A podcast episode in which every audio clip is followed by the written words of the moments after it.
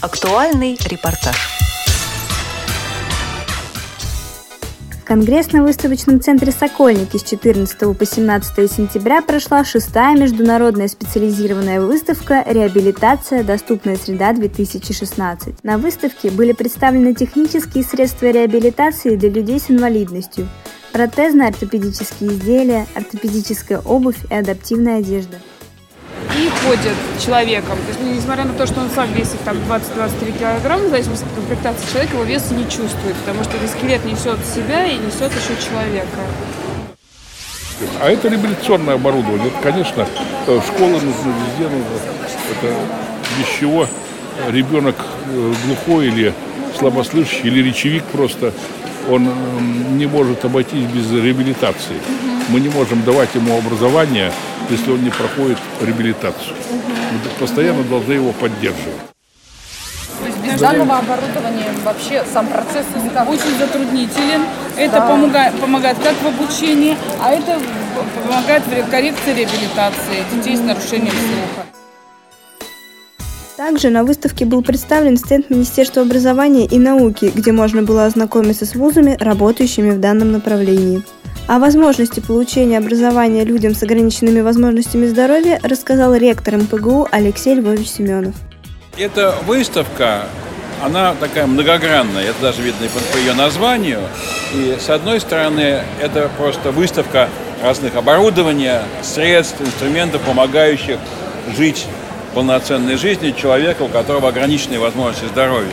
Мы тут видим там и, и обувь, и коляски, а, и все, что имеет отношение к зрению, к слуху и так далее. А с другой стороны, вот здесь есть очень важный стенд Министерства образования и науки Российской Федерации, и на этом стенде представлены основные вузы, которые работают, ну, например, наши соседи, тут Бауманский университет, технически, где традиционно очень много тоже было работы с слабослышащими вот, и глухими людьми в смысле образования.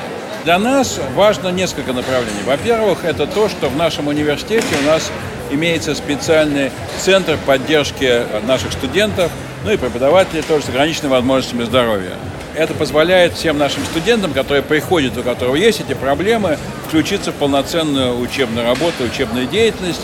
Кому-то потом работать, в том числе, опять-таки, с детьми, у которых есть соответствующие нарушения. У нас входит в строй новые программы. Но вот одна из программ, которая начата только в этом году, это тифлопедагогика, то есть работа с, со слепыми и слабовидящими. Руководителем этой программы является Олег Николаевич Смолин. Он отстаивал интересы, прежде всего, образования. Спасибо ему большое. И вот сейчас он у нас начал работать в качестве заведующего кафедры, руководителя образовательных программ для тифлопедагогики. Одними из участников выставки стали собаки, привезенные из Купавинской школы собак-проводников. Подробнее о них рассказал генеральный директор школы Исаенко Олег Евгеньевич. Вот когда первая выставка была, это было, дай, дай бог мне памяти, то ли две тысячи седьмой, то ли две тысячи восьмой год. Вот, тогда еще была эта маленькая такая выставка, несколько организаций, еще на вэ дэ эн ха проходила. Вот, мы уже, уже тогда принимали участие, наша школа. Вот, а так наша школа готовит собак-проводников. Уже пятьдесят шесть лет. Свыше четыре тысячи двести собак мы подготовили и передали инвалидам. Что такое собака?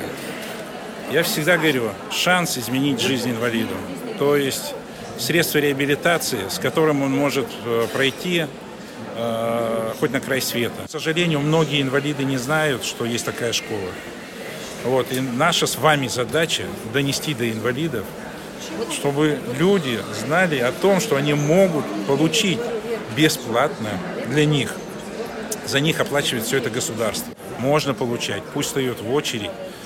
Те, кто хочет получить собаку, в течение года в нашей школе получат. О том, какие работы были проведены в рамках доступной среды, рассказал президент Всероссийского общества слепых Александр Яковлевич Неумывакин. По программе «Доступная среда» мы во многих городах нашей организации, где есть, и все имеют программы на местном уровне, и все ну, элементарные направления, элементарные моменты доступной среды – это доступ к вокзалам всех видов, автомобильным, автобусы, то есть, трамваи, железная дорога, все направляющие, все из специальной плитки сделанные подходы, ориентиры, плюс звуковые, ну и, безусловно, в помещениях тоже.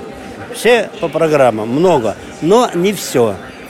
И нельзя на этом останавливаться, и будем дальше у себя делать на предприятиях, в организациях, и, безусловно, работать с органами местной власти о том, чтобы и медицинские, и культурные учреждения были обеспечены тоже такими же э, условиями доступной среды для инвалида по зрению. Репортаж подготовили корреспонденты седьмой мастерской Юлия Жеребятьева и Анна Костина специально для Радио ВОС.